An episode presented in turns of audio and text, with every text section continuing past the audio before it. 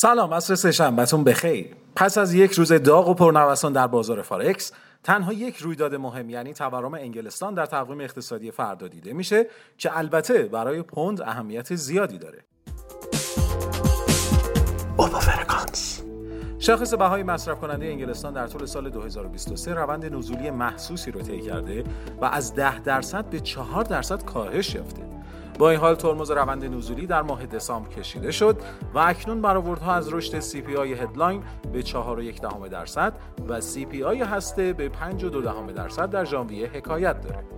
با این وجود احتمالا رشد اندک تورم به تنهایی برای حفظ نرخ بهره در سطوح فعلی کافی نباشه زیرا نگرانی نسبت به رکود اقتصادی مانع از تداوم سیاست های انقباضی از سوی بیوئی میشه و از سوی دیگه تورم هدلاین سالانه در ماههای آتی و به دلیل اثر پایه می‌تونه کاهش بیشتری رو تجربه کنه و به اهداف بیوئی نزدیک بشه.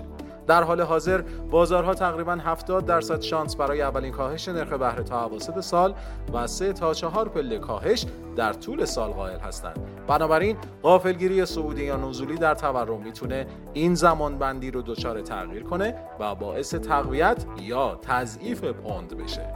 ممنونیم که با ما همراه بودیم.